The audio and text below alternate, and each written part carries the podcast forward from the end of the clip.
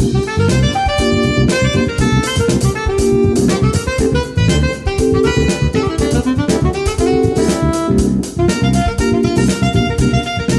国のリスナーの皆さんこんばんは。内田まさです。金曜日のこの時間は夜トレをお送りしていきます。今日も夜トレは FX 投資家を応援していきますよ。さて今日のメンバーご紹介していきましょう。まずは高野康則さんです。こんばんは。よろしくお願いいたします。そしてノーディーです。よろしくお願いします。よろしくお願いします。ドル円で見ると114円台ミドル近くまで、はい、今週は行きました。駆け上った感じもありましたけど。なんかでも意外にねじりじりなんですよね、えー、あそうなんで、うん、じりじりの相場の方がなな、うん、長続きをするなんてねよく言いますけどまああのもうちょっと僕は上がると思ってますけどね。あ、はい、そうですか、はい、今日はその水準なども教えていただけたらなと思います、はい、ノーディーはこの上昇乗れましたなんとか。でも一回ちょっと落ち着あの落ち着かせました。こう時間足では、うん、あの手応えの下とか潜ってきたタイミングで一回スクエアにして、うん、はい、でもたびたびそういうねなんかちゃんと利確もしながらまたエントリーしながらっていうのをきっと入れていった方がいいのかもしれませんね、えー、今夜もアドバイス盛りだくさんでお送りしていきたいと思います。この番組ユーストリームでも放送しておりますので番組ホームページからご活用ください。資料などをご覧いただくことができますまたそのユーストリームに連動したツイッターなどで皆さんのご意見ご質問も受け付けています。番組の中で取り上げていきますのでぜひお寄せください。お待ちしています。それでは今夜も夜トレ進めていきましょう。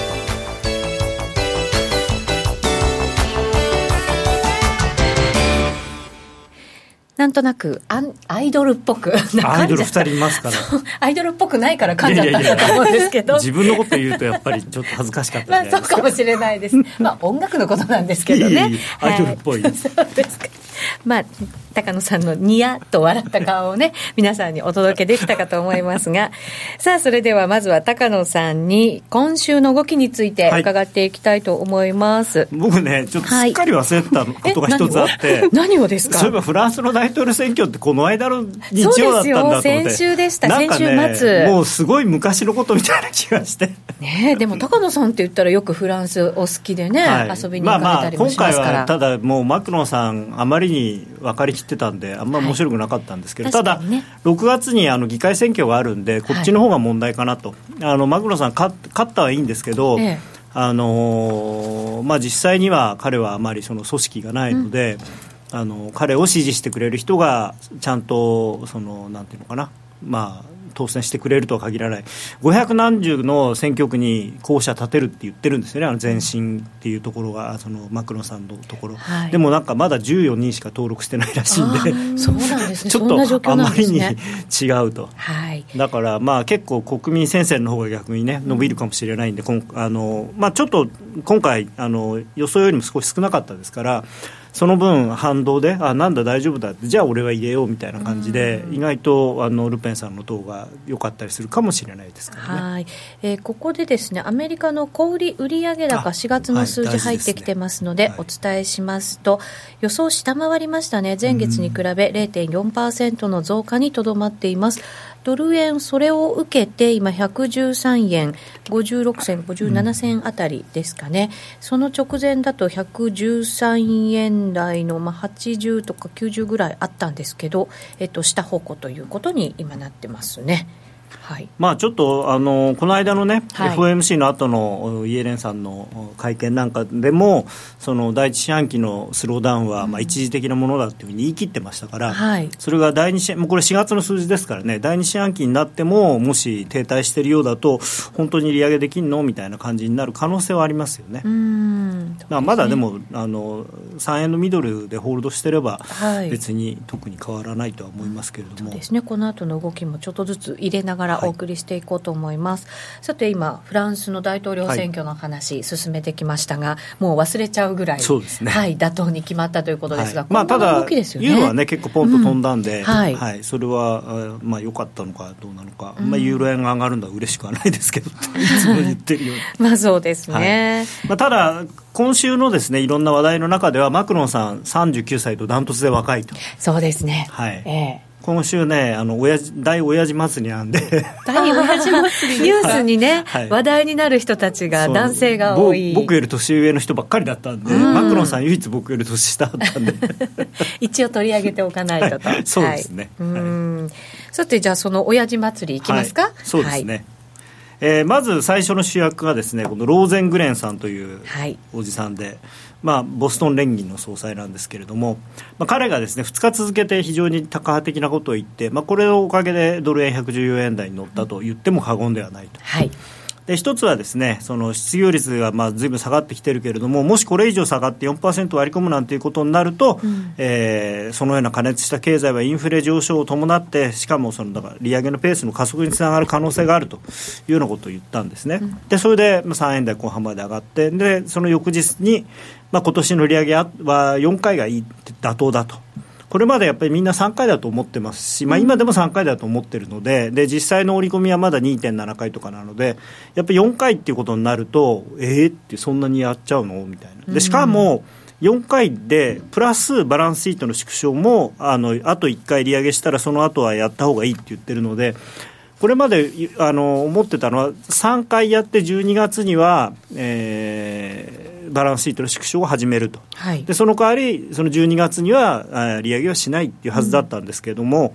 うん、1回やって、その次ってことは、もう9月くらいに、えー、バランスシートの縮小を始めて、しかも12月にも利上げをするっていうことで、うん、かなりあの普通思ってるよりも、まあ、2段階ぐらいこう、なんていうのかな。あの先を行ってる感じなんですよね、はい、それをだからドルは織り込みにそうですね。ドルが買われたという、はい、はい。ということですね、まあ、そうですね、ローゼングレンさんは、まあ、ただ、あのー、まあ、まだね、そのいろいろ FOMC の中でも意見が割れてますので、でダドリーさんはそこまでもちろん高手のことは言わなかったですし、はい、そういう意味では、まあ、はいはいと。そういうそういうのもあるあるよねっていう、まあ、だから114円で済んでるんだと思いますけどね、これあの、ダドリーさんがもし似たようなこと言ったら、115円台までいっちゃうと思いますから、一気に加速しますまあ、一気にってたあと1円ぐらいだから。なんかねみんなみんな頭の中のボラティリティがちっちゃくなりすぎ。なんかドル円ここ最近どうしてもボラティリティがなんかこうちっちゃくなんか、まあ、じわじわだから、ね、あの3日ぐらいかけて1円ぐらい上がるとすごい上がったような気になる気がします気がします1日1円50銭ぐらい動いてくんないと。そういえばなんかねそういう時期去年ありましたねみたいな感じで。すっかりまたこうじりじり横ばいでまったりするのに慣れちゃいました。なんか大幅に円高とか書いてあるんだけど高値から1円も下がってないのに何が大幅な円高なんだよって まあそうなんですよね、まあ、ポジションを持ってるとまたちょっと違う感覚になったりすることもね,、もちろんあるんですけど。今日のあのいろんなニュースの記事なんか見てても、はい、まあ、高値4円の30銭台で3円の60銭に下がってるだけなのに、うん、ね、大幅な円高を受け日経平均低迷とか書いてあって、何それって。それが原因、それだけじゃないだろうっていうね、感じもありますけど、ね、たかだか60銭、70銭の話でそこまで言われるってもっていう。ね、今回のじゃこの発言というのは、まあ、そういう意見もあるよね、まあそうですね、程度の受け止め方でも、はい、今のところはままだいいとい。うことですね、はい、今後のその他の人たちの発言なんかを、ね。まあ、あとは主要の3人ですよね、ね。イエレンさんと、えーまあ、副議長とフィッシャーさんと、それからダドリーさんと。はいであとですね、これ、今回割と、今週割と、あのー、まあ、ドル以外の通貨が結構動いたんですけれども、はい、一つはニュージーランドドルが、えーと、ボーンとこう、はい、あの急落したんですね。で、ね、これあの今週その、まあ、あの金融政策委員会があったんですけれども、はいあのロイヤル・バンク・オブ・ニュージーランドですね、RBNZ、うん、あのまあ、金融政策据え置きっていうのは予想通りだったんですけれども、はい、ただ、その後にこのウィーラーさんという人が、まあ、金融政策は相当の期間緩和的となるだろうというのと、うん、あと、最近のニュージーランドの下落は、ニュージーランドドルの下落は好ましいということをはっきり言ってしまったので。うん。はいまあ、あの隣のねオーストラリアの人はよく言ってますけど、うん、まあまああのニュージーランドの人までそういうことを言い出して、結構でもちょっと前から発言合わせるような形になってるような気がしたりもしますけどね。結構ねこれはでもあの下がりましたね。そうですね、はい、ただやっぱりねなんかあの住宅なんかはずいぶん上がった時期もありましたからそうですね。ね本当に上げていく方向なんじゃないかっていうなんかそういう発言がね、まあ、あってもいいかなと思いましたけど、うん、多分2019年の前半か後半かっていうような今議論なので、本当にずいぶん先の話なんですね。先なんですよ。うん、へえ、そっか。そうなんですね、そうなんですよ。まあニュージーランドも金利が低いとあんまりねそんなに、はい、あの本来は大きな国でもないし。そうですね、うん、規模からしたら本当になんかの日本の静岡県とそんなに変わらないぐらいだっていう話にさすが静岡生まれ。この前で教えていただいて、そうそうなのかと思ってそんなぐらいなのかと、まあ、ちっちゃい島ですよね。2つ北島と南島って。でもいいいいとこらしいですけどね、はい、あの美味しい白ワインもあるし。今ね ワイン本当にね、はい、話題になってますよね、はい、高くもなってきてますし、ね、ニュージーランドワインね。はい。さあもう一人の主役、これは今度はカーニーさんというカーニーさん、まあ、あの前カナダ中銀総裁、ね、現 BOE 総裁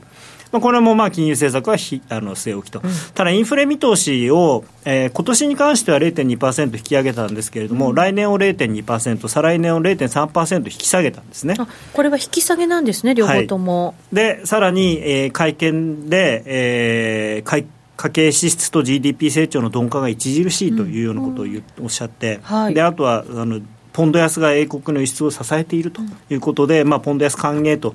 いうようなことを言ったんで、まあ、これもポンド安。なんか、はい。今週は競争的通貨安戦争、ね、みんなこんなになんか通貨安がいいっていうふうに言って、うん、でもいじめられるのは日本ばっかり。まあ、結局ね。でも今イギリスはね真面目に大変だと思いますね。あの EU との EU とのあのブレグジットの交渉がなんかうまくいってないというか、はい。はい、あの、なんかね、EU が子供の喧嘩みたいになってるんですよね。うん、で、なんかあのユンケルっていう、だから EU の方の委員長が、なんかもうすごい、はいもうなだ黙って出て貸せないみたいなこと言って、うん、とにかく金をこせ金をこせって言ってて、はい、イギリスはそんな金払うわ あれはねみたいな。だからなかなか決着がねそうすると、ね、いい形でつきそうにないというかそこまでにも至らないんじゃないかっていう。交渉がなんかね、まともに始まってないんで大丈夫なのかなってちょっと心配ですよね。長引いちゃうとまたねなんとなく。だからねこれ長引くとやっぱりユーロが、はい、EU がね多分損するんですよ、うん。あの例えばあのイギリスにじゃあ制裁とかって言って例えばイギリスのものとか人を欧州に入れなくするじゃないですか、はい、そうすると当然イギリスもじゃあお宅のも嫌だよっていうことになると、例えばドイツの自動車メーカーとかがイギリスに輸出できなくなってそっちの方が大きいんですよね。貿易は圧倒的に貿易赤字なのでイギリスは。だからもしあのどっちかっていうと EU の方が困るんじゃないかなっていう。うん。そうするとユーロ安方向になる可能性はありますね、はい、も考えておかなきゃいけないということですね、そ、ね、れがまあ長引けば、はい、と、あと落ち着く形ですよね。はい、まだまだ続きますか、はい、で、えーはい、最後の親父が このライトハイザー USTR 代表っていう人なんですけど これね写真は結構若い時の写真で実際はねちょっと年齢あの確認してないんですけど多分70代ぐらいの方だと思うんですよ。そうなんですか。この写真だと、うん、とってもお若い方のように見えますけどね。これねあのもうお二人は多分覚えてないと思いますけど、昔っていうか、ノーディア生まれる前の話なんで、昔レーガン、レーガン大統領という人がいまして、はい、アメリカに。存じ上げております、はい、1983年から85年まで、そのレーガン政権で、この USTR の次席代表をなさってた方なんですね、このライトハイザーさん。はい。だからまあ35年前にね、そう政府のそういう要職をしてたような人なので、まあ、若くても70歳ぐらいかなと、まあ、アメリカだからもしかしたら60代後半かもしれないですけど、はい、でこの時にですねいわゆる日米貿易摩擦というのがその前からこうつなやっていてでこの頃って鉄鋼が問題になってたんですよね。うん、で鉄鋼でそのて日本の鉄鋼関連の会社に対してすごいプレッシャーをかけてきて結局日本はそのこれ以上いじめられるの嫌だっていうんでじゃあもう輸出我慢しますって自主規制をさせられたんですよ、はい、自主規制なんだけど押し付けられてるっていうすごい変な話ですけどねだそういう実績のある人なんですね。でその人があの USTR の代表になるためのその議会の公聴会で農業分野の市場開放について日本が第一の標的になるってはっきり言ってるんですよ。標的になると。標的になると、はい、だからこれは非常にあのやっぱり注意しなきゃいけなくてであともう一つ言ってるのはその TPP よりも、はい、あのもっといい内容にする。だからアメリカにとっていいってことは日本にとって厳しい内容になるってことなんですよね。はい、そうですね。鉄鋼といえばまた最近その鉄鋼もね。そう鉄鋼もねあの、これはちょっとここに資料に書いてないんですけれども4月の末に、はい、あのアメリカのまあなんなんだっけな司法機関があるんですけどそのいろんな貿易に関するえー、アメリカのその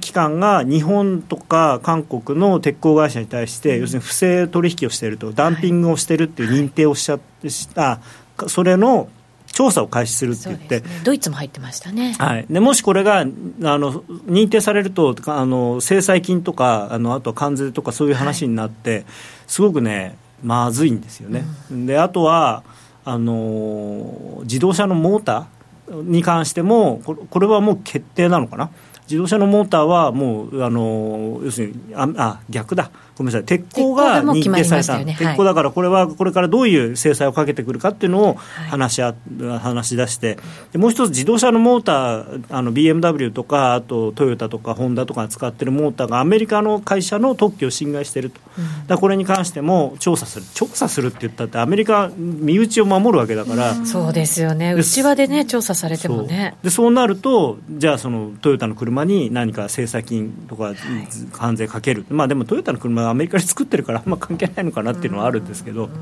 でもね、うん、今、自動車なかなか売れなくなってきてる、まあそうですね、ね。トヨタ減収減益ですからね。なんかこう、定期的にトヨタさんってね、あのアメリカの 矢面にね、ものすごいたくさん人雇ってるんだけどね、アメリカそうなんですよね、生産もどんどん向こうにして。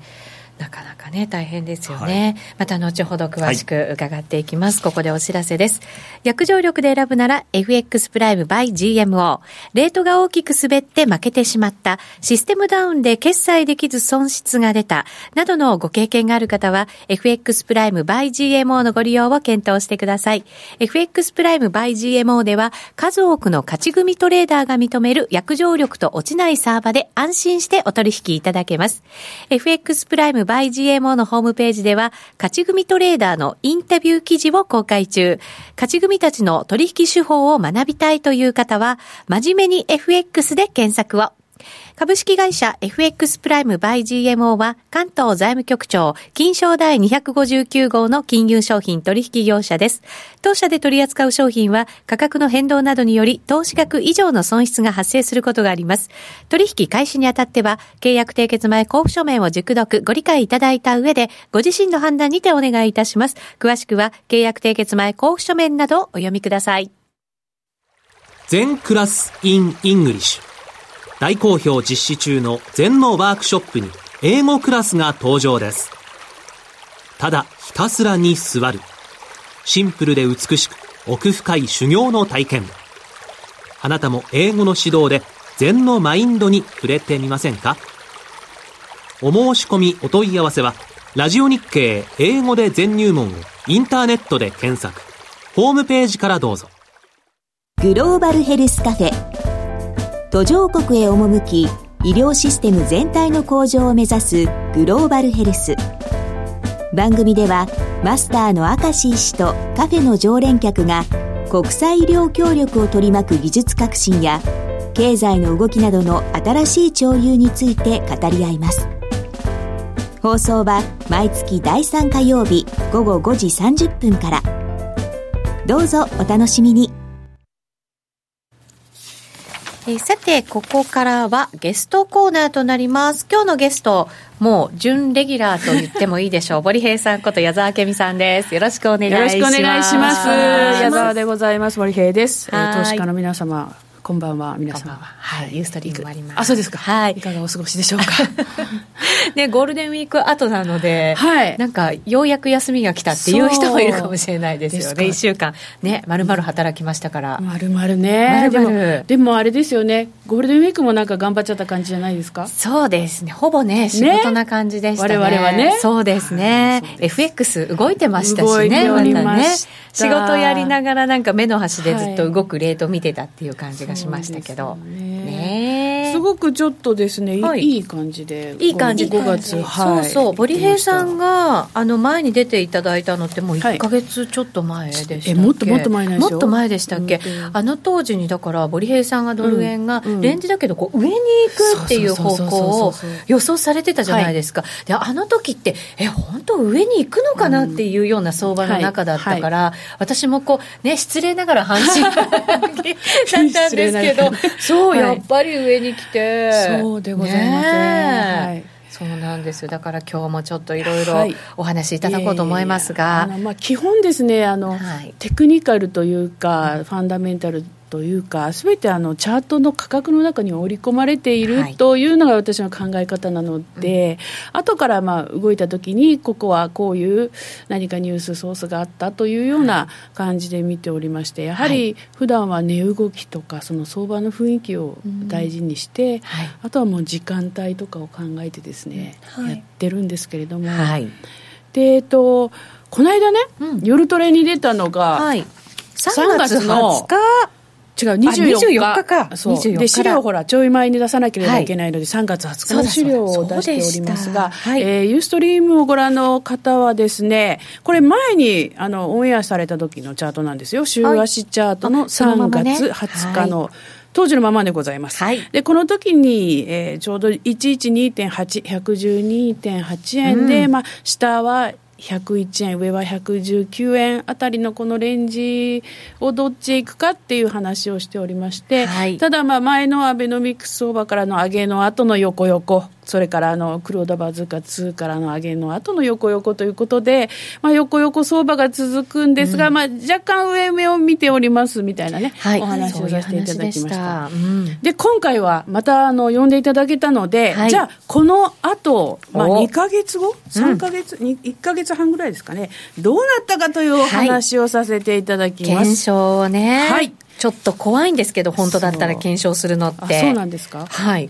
あまりしない方もね、いらっしゃいますけど。で、これがその後どうなったということで、うん、5月の9日でございます。はい、えっ、ー、と、火曜日かな、あの、週明け、ゴールデンウィーク明けて8日、9日というところの、はい、えー、プライムチャートで同じようにですね、えー、週足を出しておりますが、はい、で、な、どうなったかというとですね、あの後、一回落ちたんですよ、下へ、はい、カクンと。そうでした。ボリンジャーバンドのとこもちょっと見にくいかもわからないんですが、うん、キュッとなっておりまして、うん、それは前のチャートの時もなってたんです。はい、そしたら一旦下へガクンと、うん、あ、いかんいかんいかんみたいな感じで戻ったという状態で、はい、えー、先日ですね、114円を、えー、まで行きましたよね。はい、行きました。はい、30銭台まで行きましたね。そうですね。これが、えー、5月9日の状況です。はい、で、まあ、下はやはり101ラインは、まあ、タッチもせずで、うん、上を少し狙っているのではないかというような形になっております。101ライン、ずいぶんなんか下、はるか下って感じになってきちゃいましたね。下も一回ガクンとなりましたけど、すぐにおっていう感じで、はい、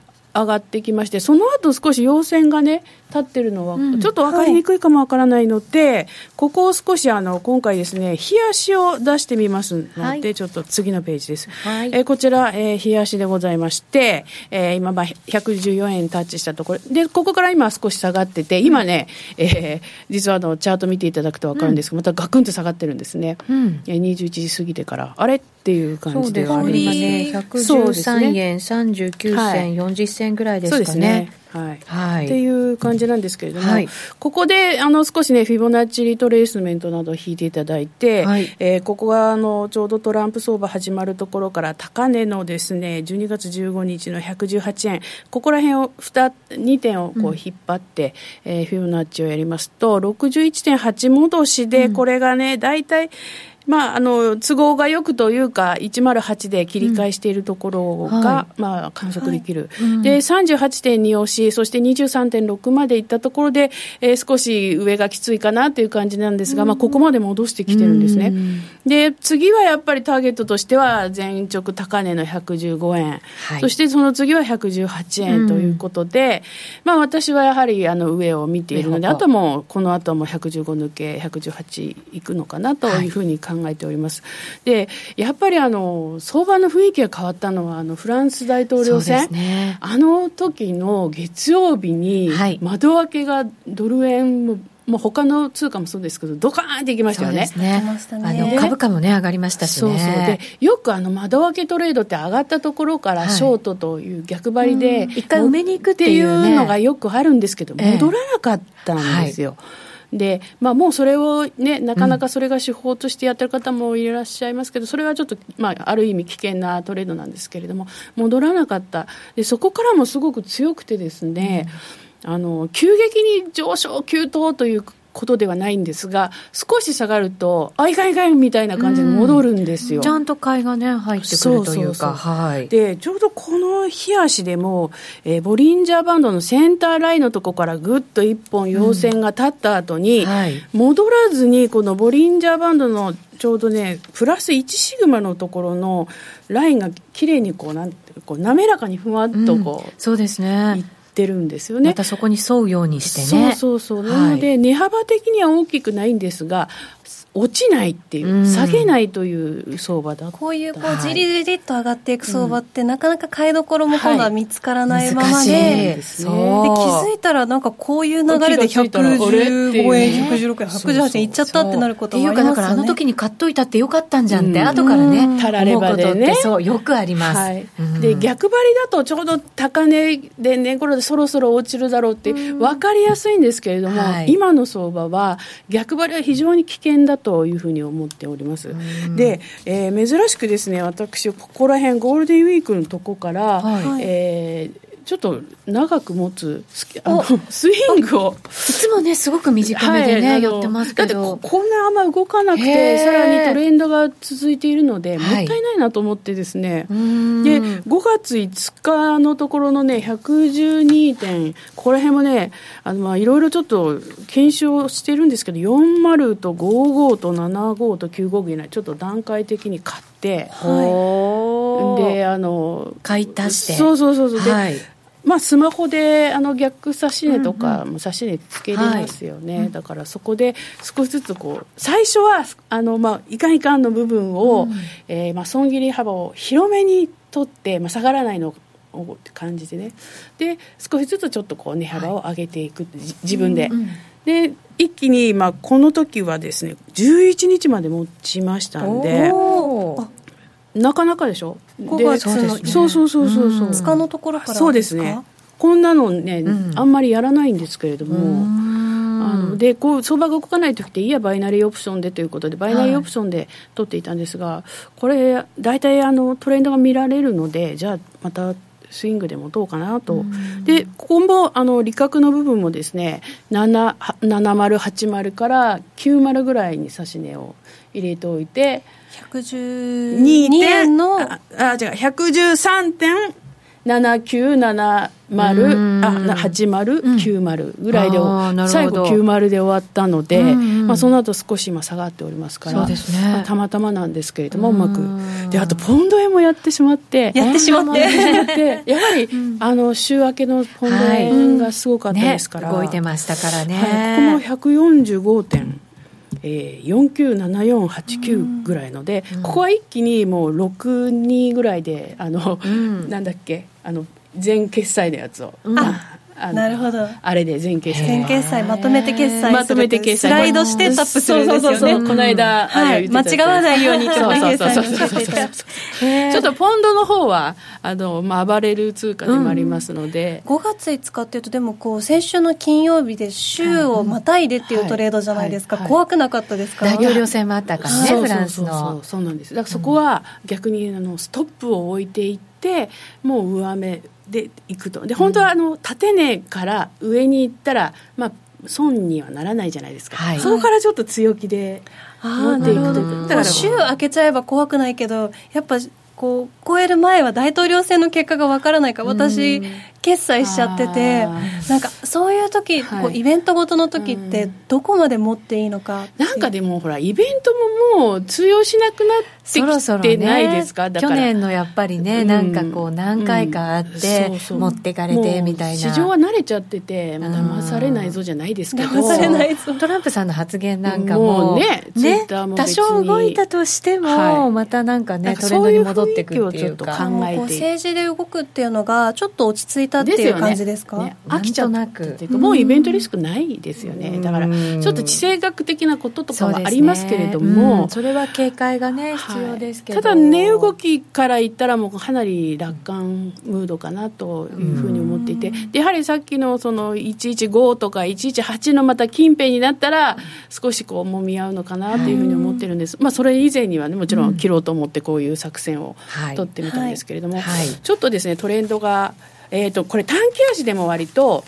急騰急落せずにだらだらだらっと下がったりだらだらだらっと上がるような、はい、形が多いので少し作戦を変えてですね作戦を変えて、えー、あのちょっと損切り幅を最初は少し広広めに取ってえ徐々にあの狭くしていって、はい、で縦根からはちょっと強気で持つというような。うんえー、作戦を取っていただければいいかなというふうに思った次第でございます、はい、もうしばらくそういうこう相場が続いてくれる、ま、だいけると思うんですよね。ということですかね。だからあのそれこそトランプ相場の時には早すぎて乗ら乗れなかったんですよね、そうでしたそうであの時も締め作らずにね上がっていくイメージでしたからね、うん、あれの緩やかなスピード遅い版のトレンド出てるか系みたいな。感じがします、そうそう。なるほど。これ入るタイミングっていうのが、はい、まあ、ちょっと難しいけど、はい、まあ、縦値以降はちょっと強気。そういうことです今度はあのえーと、利確っていうタイミングがまたこう、はい、早すぎると、うん、あのトランプ相場の時もそうだったんですけど、はい、うわあそこで利確しちゃったから入れないとかっていうのがあるじゃないですか、何かこう利確するタイミングっていうのは？利確というのも特にもう何ピップ取れたからいいかなとかあともう20銭下がったらまあそこで自分の中のどれぐらいピップ取れたかなだったりで今回のこのポンドの145というのもあの日足で見ていただくと分かるんですけど全然途中なんですよ、うん、乗りきあの初動をきれいに取ってないんですね。であの後から見るとここで買えばここで売れば何銭取れるとか何円取れるって言うんだけど、うん、実際にそういう相場って怖くて乗れないんですよ、うん、そうですよ、ね、だからそこはもう自分で入るところがスタートだというふうに考えて、全然あの綺麗ではなくてトレードとしては。ただそのコントロールだけをしっかりやっていたっていうだけ金管理をしながら、もう流れにとエイヤと乗ってしまう、うんはい、そうそう。もうエイエイヤしかねトレンドフォローはもうエイヤしかないんですよ、うん、であとももう一つこれね、はい、えー、ちょちょっと面白いのはこうな長く持つと暇じゃないですか。確かにね、あの短めにやってる時ってやっぱりねガチャガチャやりますもんね、はい、でこういうの見っけたんですけど、はい、マルチタイムフレームってよく言われますけど。マルチタイムフレーム、はい、これね一つの、えー、これの場合はね日足なんですが他の足のインジケーターを出せると、うん、例えばこれだと30か月の月足の SMA 移動平均線。あと15週 EM、えー、と SMA と、はい、で5日移動平均線これが1個のチャートに出せるんですね。面白い。初めて使ったことなかった。ことない、ね、これあの、うん、インジケーター入れるっていうのはよくあるんですが、うん。うんはい、これこのまま搭載されてるのに気がついて気がつかなかった。数字もあの足も自由にあの変えることができるので、はい、別に根拠ないんです。これ別に好きな数字を見ていただいてでクロスしているところとかを転換ポイントになったり、うん、まあ、自分のポジションでここら辺で決済しようかなとかっていうのに使っております。はい、でこちらは、えーと、1時間足チャートで見てはい、また面白いでしょ、ね、90日と5時間と2週間が1時間足チャートの中にあるということで、うん、やはり長いものはあの鈍いあの動きはねまあね、傾きはないですし、ね。うん、えー、一番短いものはもうローソク足に沿って動きますけれどもここら辺が一つこう節目になったりしながら、うん、えー、ちょっとポイントになるのかなと。こうチャートのあの時間足を変えるたびにこれぐらいのラインだなっていうのを確認してで値幅を確認してっていう作業が今まで必要だったのが、このまま同じ画面内で自分の持ってる足で見れるって、はいはい、多分自分の入ったあの時間足で、はい。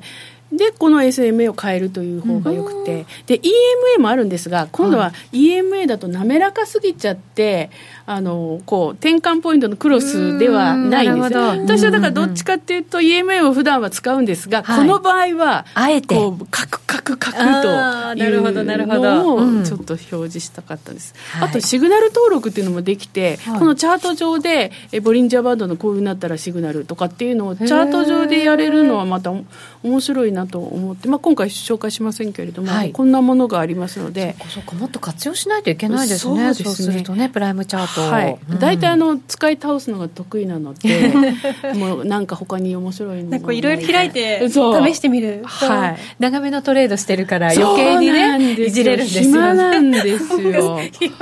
ちゃんとね投資もしてるんですけどねそこでトレードもね。やってるんですけどねであとこれ次のページこれパッと見テクニカル。これもおさらいで復習でございまして、はい、パッといきますけど、まあ、要はパッと見テクニカル開くと対象期間があって、まあ、全体を対象にしてませんよと赤い矢印のところからの部分を、うんえーと、次の予測3本を引いておりますよと、これ、はい、えーとまあね、ユーストリームをご覧の方は見ていただきたいんですけれども、でこれを、えー、私がカスタマイズしたのが、このように、えー、期間を100本、100本左右対象にしたのがありますので、こういうふうな形で、はい、えー、やってくださいというお話をさせていただきました。はい、で3月の18日覚えてますか、はい。えー、この日のさパッと見テクニカル予測でゴールデンウィークの頃に、はい、ぎゅっとねこの予測3本がぎゅっと近づく近づいていたんですよ。だからここが確率高いんじゃないのっていうね。言ってた、ね、そんな話をね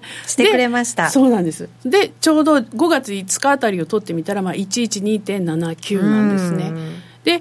あのこの絵はあのそのオンエアの時のですけどこの112.79は後からつきましたけど、ちょうどそうするといい感じなんですよね。この赤い線緑の線ももうこのぐらいかな。でここから動いてますからね。そうですよね、だから当たってるのはどれなんだ？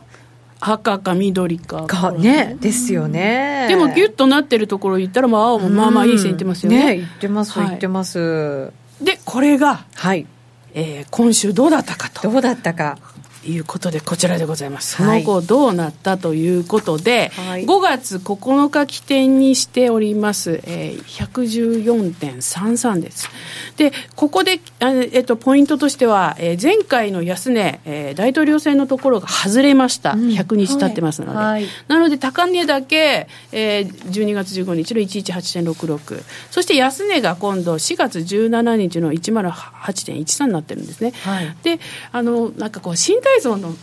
ほらリボンみたいな感じだと思うんですね、こう、はい、こうポンってやった時にどのような波形を描くかというふうに考えていただくとこの3本のラインがピッといきまして、はい、で、えー、一番上がねえー、115ぐらいかなというラインなんですが。ちょっとあれれっていう感じですね。そうですね。で100日これね、えーと、日足なので1つのブロックが12本で12日と考えると100日後で真ん中らへんこれ夏場かなと。でここの夏場まではこんな感じでいくのかな。ただちょっと開きますね、うん、これ、えー、上と下と真ん中と少し開いております、うんね、幅がね。そして100日後は、えー、一番上がですね112.56で真ん中は105.91で下が102.13ということでちょっと円高気味を、ね、どれもね。そう夏が過ぎたら。なんかそういう話もありません？なんか秋までは上がってそこからは下がるっていうような。えー、そういう情報もありますけど、はい、そうって考えるとちょっとこれあのあまり当たってほしくはないんですがでももしかしたら当たる可能性もかもしれません。またお楽しみでございます。で、もう少し長期予測もしてまいりました、今回は。はい、えー、週足で100日、あの、100本100本でやってみたら、なんと2年間ありました。6月1日から5月、えっと、2015年の6月1日から2017年の5月9日まで、はい、そう、高値がですね、2015年6月1日の125.05。で、安値がこれブレグジットですね、えー、2016年6月20日のところの98.84。はい、そして、2年後はなんとですね、まあ、一番クロスして3本くっついちゃってるところは122円。122円で、その手前見てください。下がってんですやっぱり3本。ガクンと円高に触れております。はい。えー、そその後、やっぱり下がるものは上がるからね。で、120、122.0から、日本だけが128.74と130.28ということで、まあ、大体似てますよね、数字ね。ますね。そしてもう1本は108.54ということで、そこから円高を見ている。2年後というと、ちょうど2019年からそろそろ東京オリンピックを見ているところですから、ねはい、株価もそれに向かって上が上がるんではないかという予測もともにですね、やはりドル円も、やはりちょっとやっぱりなんだかんだ言いながら、円安方向。に行くんではないかという私の予想なんですが。円安になってくれたらね、たくさん来てくれますしね、オリンピックも見るためにね。ね。はい、というふうに、まあ、その前に円高ってありますから、そこら辺またどういう、はい、えー、戦略を取るかというようなお話で、ね、なかなかこれ、パッと見はね、うん、テクニカルは面白い。ただの数字、ね、価格だけですから。そうですね。私も見ることはあっても、うん、こういうふうにね検証したことがなかったから確かに後からテストしたりとか。そうなんですよ。だからね使えるじゃんねインジケーター変えたりとかっていうのも森平さんに伺うまであんそう知らなかったから。こういろいろいじるの好きなんですよね。使い倒すのが、ね、使い倒すのが好きなんですね、使い倒してもらってから教えてもらえれば一番いいですね、それはね。はい、でちょっとあの宣伝させていただくと、はい、またあのオンラインセミナーをやらせていただきます、えーと、FX トレーダーボリヘの FX&BO パワーアップセミナーということで、えー、FX プライムバイ GMO さんのウェブセミナーなんですけれども前回好評でですねおかげさまで。ありがとうございます。皆さん見てくれたかな？なので次回ちょっと拡大版になっちゃって1時間半になっちゃいました。すごい。でさらにあの FX 今回メインで行います、はい、えーと、皆様からもいろんなアンケート頂いておりますので、まあ、最近の相場はどういうふうにやってるかという話と、はい、あとちょっとね私なりのまたね独特なその考え方ポジションの取り方もそうですけれども証拠金のこうねうまくコントロールの資金管理のところとか、まあ、初心者の方でも。大事だったりしますからね、うん、資金管理ってねやっぱりね、ね、あと多分ねトレーダーじゃなくてその日々のその専門職とかあるじゃないですかそういうものをトレードに生かすというようなところを、うん、えー、だからもしかしたらその相場関係者じゃない人の方が強いのかもしれないというポイントはあると。そこはね、はい、少しありますよ。で、バイナリーオプションはですね、今回はツールとして使います。えー、投資ではなくて、はい、はい、えー、バイナリーオプションで一つこうね、データがあるんですね。数字があるんです、ね、一体どんな数字があるのか。でこれを FX の方に使っておりますでこれによって値幅とか動く時間帯っていうのを割り出す。実際にだから堀平さん使ってるやってますやってます。ものなんですね、うん、だからバイナリーオプションをずっとかなりやっていて、はい、見つけちゃったものをまた持って FX を少しやってるで。さっきのもそれもあるんですよ少し。自信持ってこう入っちゃったっていうのは、ね、この数値が随分変わったぞ、まあ、はい、要は価格の変動幅。を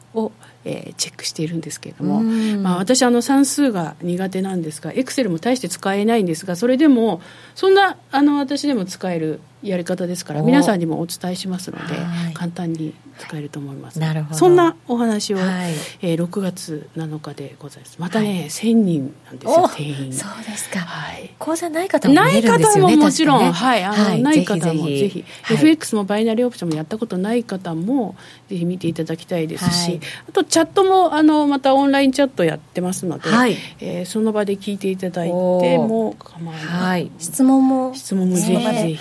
はい、豪華バージョンでお届けします。そうなんです。どうしよう1時間。水曜日、はい、20時からスタートということでございます。講座をお持ちでない方も、はい、もちろんある方もご覧になれますので、はい、ぜひご参加ください。1000名様まで入る1000名様でもちろん無料でございます。無料でございます、はい。えー、ボリヘイさんのトレードの肝がねそ、ね、こで見ることができます。大公開です。今からでもあの質問があれば、はい、あのぜひしていただけください。はい。よろしくお願いいたします。ということでございます。今日はボリヘイさんにお越しいただきました。ありがとうございました。気になるレースが今すぐ聞ける。ラジオ日経のレース実況をナビダイヤルでお届けします。開催日のレースはライブで。3ヶ月前までのレースは録音でいつでも聞けます。電話番号は0570-008460 0570-008460 0570を走ろうと覚えてください。情報料無料かかるのは通話料のみ。ガイダンスに従ってご利用ください。聞き手の心に語りかける説得力のあるナレーションを学ぶ。響きの良い美しい日本語で話せば思いは自然に伝わります。言葉の素晴らしさにさらに磨きをかけてプロのナレーターにチャレンジしてみませんか？ラジオ日経 CM 番組ナレーターカレッジでは第55期6月生を募集中。スタジオでの無料体験レッスンにぜひ一度ご参加ください。お問い合わせはナレーターカレッジをインターネットで検索。ホームページからどうぞ。夜トレ、高野康則の今夜はどっち？このコーナーは、真面目に FX、FX プライム by GMO の提供でお送りします。えここからも FX 取引を真面目に、そしてもっと楽しむためのコーナーです。高野さん、よろしくお願いいたします。お願いします。さて、先ほどは、えっ、ー、と、今週を振り返ってまいりましたので、はい、来週へのポイントということになりますが、はい、この週末 G7、そうですね。ありますね。えー、また親父どもが集まって G7。今日のテーマは、親父ですか？そう。まあ、唯一、あの、あれですけどね、あの、クリスティーヌがいますけどね、はい、IMF の。はい、そうですよ。お綺麗な方がね、いらっしゃいます。ね、はい。はい。まあ、あのイタリアのバーリっていうところどこなんだろうと思ったら、はい、ナポリってこう南の方の地図でいうと左側なんですけど、うんはい、そこからじーって右側に行った端っこの、うん、まあ、海沿いにある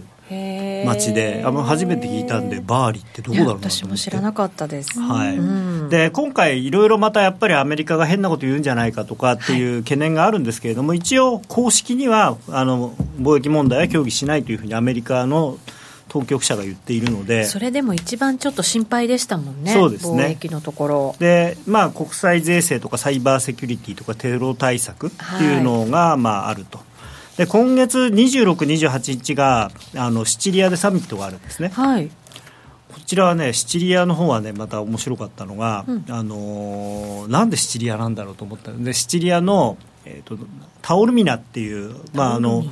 すごい綺麗な街なんですけどあの海岸沿いのね。でそこでやるんだと。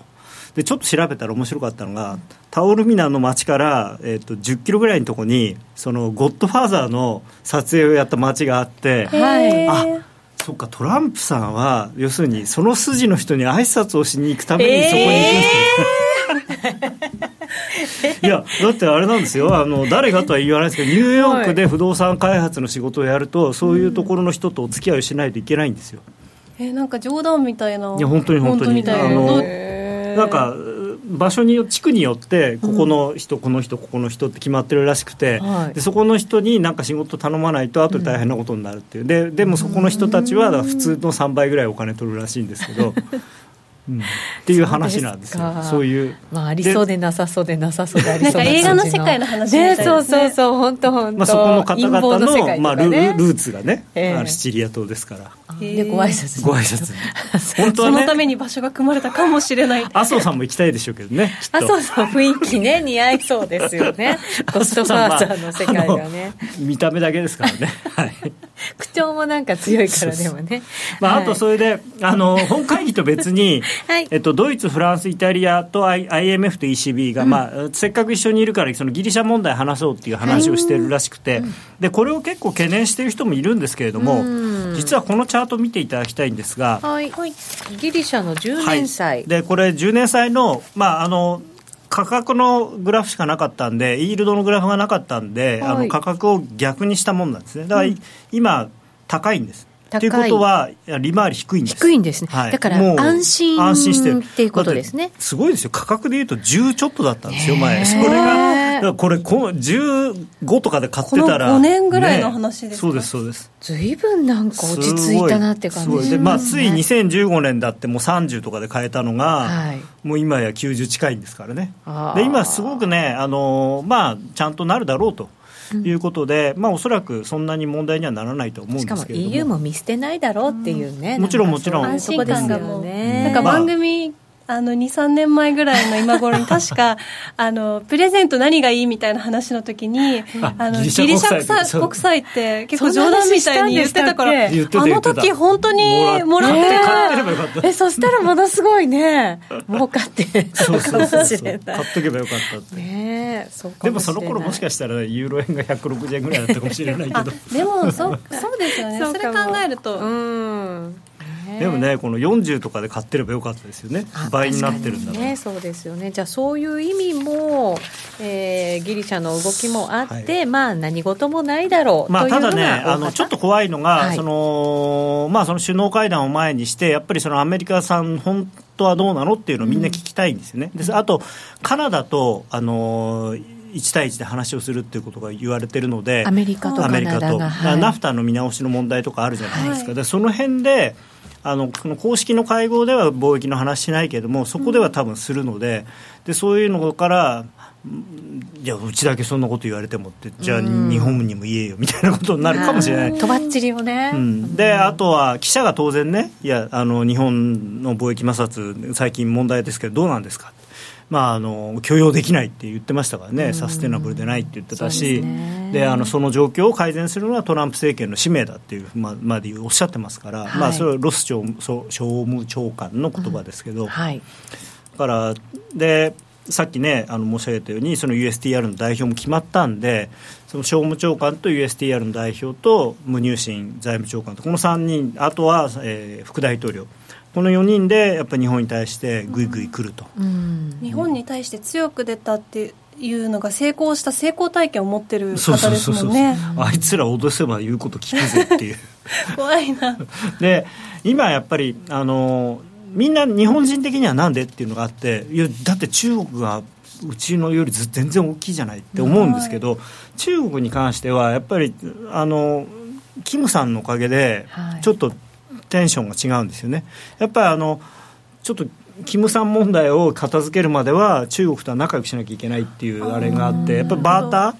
だからあのちゃんとそっちのことやれば貿易の問題はしばらく目つぶっててやるぞみたいな感じになってるんで。なんかね一つのこう駆け引きというか材料になってます、ね、長い目で見るとこう値動きにどう反映されるのかっていうのが。これはですねもしだからその対日の赤字をその象徴的な意味で何らかの手段によって無理やり減らす,、減らすっていうことになるとこれ当然円高になります。やっぱり。あのそもそも円安がその諸悪の根源だみたいなことを言うと、はい、まあ、分かりやすいじゃないですか、うん、政治って分かりやすさが大事なんで、はい、そうするとあのやっぱりいじめやすい人いじめるっていうか、うん、それが日本ということになっちゃうんですね。まあまあでしかも日本はパッケージで何かディールをするって言ってもアメリカに対して提供できるものがあんまりないんですよね、うん、中国だったらそのねあの半島情勢の何か軍事的にも政治的にも経済的にもプレッシャーかけられるけれども日本ってあんまりそういう取引材料が残念ながらないので、はい、でまあそう言っちゃなんですけどどうせ言うこと聞くんだろうっていうね、じゃあもう本当まだまだこうアメリカ産の機嫌ご機嫌というか、うん、でまああのね前のリサちゃんとかいた時に最後にお話したようにそのやっぱ過去において特にドル円ということでいうとアメリカがこっちって言った時は必ずそっちにしかも大幅に円高にしようと思ったら本当に半分とかになっちゃうんで、はい、まあ、そこまで極端には多分ならないと思いますけど、まあ、実際100円とかですねっていうことも可能性としては出てくるので。あのまあ、その辺はだから政府がうまくこう、うん、こう交渉をやっていかないと。そうですね、うん、はい。さあそのドル円なんですが冷やしで見るとちょっと動きが。そうですね、はい、えー、はい。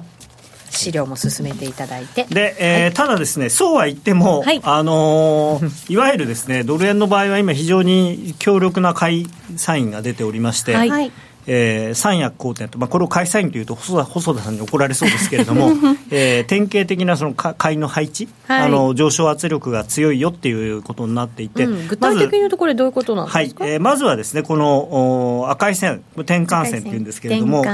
これが基準線を上抜いている、うんはい、まあ、上抜いてもだいぶ経つんですけどね、はい、あとはこの緑の線深緑の線が、うん、地高線。はい地高スパン、これがあローソク足を上抜いている、はい、で最後これ実はほんの、まあ、今週に入ってからですけれども、えー、このローソク足がこの抵抗体の上に出ている、うん。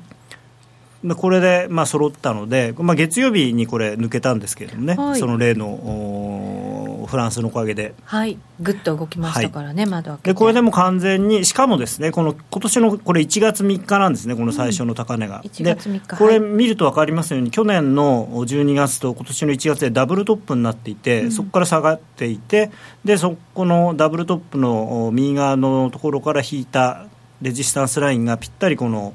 えー、抵抗体の上限にあたあののところにあったんですけれどもそれも上抜いていると。いうことで、えー、トレンドラインの下落トレンドラインも上抜いてるしそういう意味でもう下落相場終わったというふうに言えますし、えー、三役好転で一目金公表的には買いの、まあ、サインが出ていると。はい、ですから、まあ、このこの見方としてはですね、これ112円台の、あのー、この抵抗体の上限とかですね、はい、このあたりをでサポートされている限りは、まあ、あとあの上抜いたレジスタンスラインを割り込まない限りはですね、えー、おしめ買いでいいということなんですね。はい。そうすると今度上値のめどですよね。前回高値が、はい、まあ、やっぱり115円。の50ぐらい、うん、この、はい、今年の高値っていうのが、まあ、非常に強く意識されるところですね、うん。この辺りを見ながらここまでい。くのかどうなのか、はい、ちょっと、ね、まあ、あのー、見ていかなきゃいけません。そうですね。ちょっとねやっぱり一つはその北朝鮮の話がまだ終わってないので、はい、それがまあ気持ち悪いっていうのと、それと韓国の大統領が決まったらね、はい、何かことを起こすんじゃないかっていうね、うん、話もありましたけど。でしかも非常に親北朝鮮的な人がなっているので。はいええ。であとはその、まあ、アメリカがどういうふうにするのかということですよね、アメリカはその貿易のことについて、あのどういうことを言ってくるか、まあ、それによってその大きく下がる可能性がまだ残ってるんで、うん、それがとりあえず大丈夫だっていうふうにならないとこの115円を抜けてさらにっていうふうにはなりにくいと思いますね。やっぱり今のままだとちょっと材料が少ないよっていうことですか、ね、材料がっていうかねその相場自体上に行きたがってるのは確かなんだけれども、うん、頭を抑える材料がいくつかあるんで、だからこんななんかじとじとじとじとしてる感じなんですよね。なるほど、じわじわじゃなくて、じとじとした感じの相場なんですね。そういう変な懸念がスカッとな、まあ、せっかくさっきね、あのボリヘイさんもおっしゃってましたけど、うん、そのフランスの選挙であるとか、はい、まあ、あと、あの割とこう、まあ、最近 FOMC も高派的になってるし、あのまあ、あと今週か、えーとイラク。の選挙ありますよね、はい、でそれも割と穏健派がまあ勝つということで、まあ、そういう意味でも地政学的リスクっていうのはだいぶ後退してるはずなんですけれども、うん、まあ、最後に残ったあの地政学的リスク一つと、まあ、あと政治的なリスク一つと。いうことなんですかね。はい。さあ来週の予定に入りましょう。はい経済指標は本当に盛りだくさんですけど、はい、そうですね、これ、だいぶ削ったんですね、はい、入らなかったんで、でしかもいつもよりもあのフォントが一つ小さいんですけど、小さいですもん、はいうん、でも来週は、まああの、ニューヨーク連銀の製造業景況指数とか、4月の鉱工業生産、フィラデルフィア、それから、えー、景気先行指数、やっぱりアメリカのその第一四半期のスローダウンが本当に一時的なものなのかどうなのかっていうのを、これから出てくる数字で確かめなきゃいけないんですよ。でそれがあれ、本当に一時的って第二四半期もまずいんじゃないのっていう感じになると、うん、いや、利上げ4回とか言ってた人いたけど、いや、あと1回ぐらいしかできないんじゃないのってなると、はい、ちょっとさっきのせっかくのその三役好転が、騙しに終わってしまう可能性はあるんですよね。だから、逆に言えばこういうところでいい数字が出てくれば、まあ、115円台あの半ばぐらいまではとりあえず突っかけてくるかなと思います。うん、はいえー、質問もいくつか入ってる。日本だってプーチンさんとトランプの間取り持てるのになそうなんですよ。だからね、うん、そこはねあの一番のカードだと思うんですよね。あの安倍さんが持ってる、はい、ところがなんかそのうまく日本が間に入る前に2人で会う話になっちゃったんで、はい、ちょっとタイミング逃しちゃったなっていう。うん、そうですね。あと貿易税制が気になるという声もありますね。すねまあ基本的にはその勝手に関税かけたりとかって今できないんですけどね、WTO の規定では。ただアメリカはその WTO を脱退することも辞さないみたいな感じになってるので、うんはい、まあ口だけだと思うんですけどね。うんはい、では最後に今夜はどっち？うんまあ、あのおしめ買いなんですよね、だから、そう、はい、あのちょっとね、高値を買っていくほどの強さはないんですけど、うん、あでもさっきね、結構下がりましたからね。でもそれでも今、20銭ぐらいですかね、うん、戻ってる、20銭、30銭ぐらい戻ってるのかな、はい、一応、はい、今日のあの FX プライムの,、あの情報コンテンツの中で、私が書いたやつだと、113円の50で買いで、113円割りストップロスっていうのになってたんですけど、はい。まあ、買い場がじゃあ来たということにはなりますね。ね。はい、皆さんはどうお考えでしょうか？また来週も経済指標など盛りだくさんでございますのでご注意ください高野康則の今夜はどっち？このコーナーは真面目に FXFX プライム by GMO の提供でお送りしました。さてそろそろお別れのお時間となりました。今日は私が明日大阪でセミナーのためですね、ね、あの FX プライム by GMO の、はい、そうなんです、えー、あの勝ち組トレーダーセミナーの司会でございます。聞き手、聞き手っていうんですか、ね、そうですね。はい。モデレーターってやつですか？モデレーターってやつですね。はい。ぜひお越しください、はい、では今夜はこの辺りで失礼させていただきます、はい、皆さん良い週末を。さようなら。さようなら。また来週。またね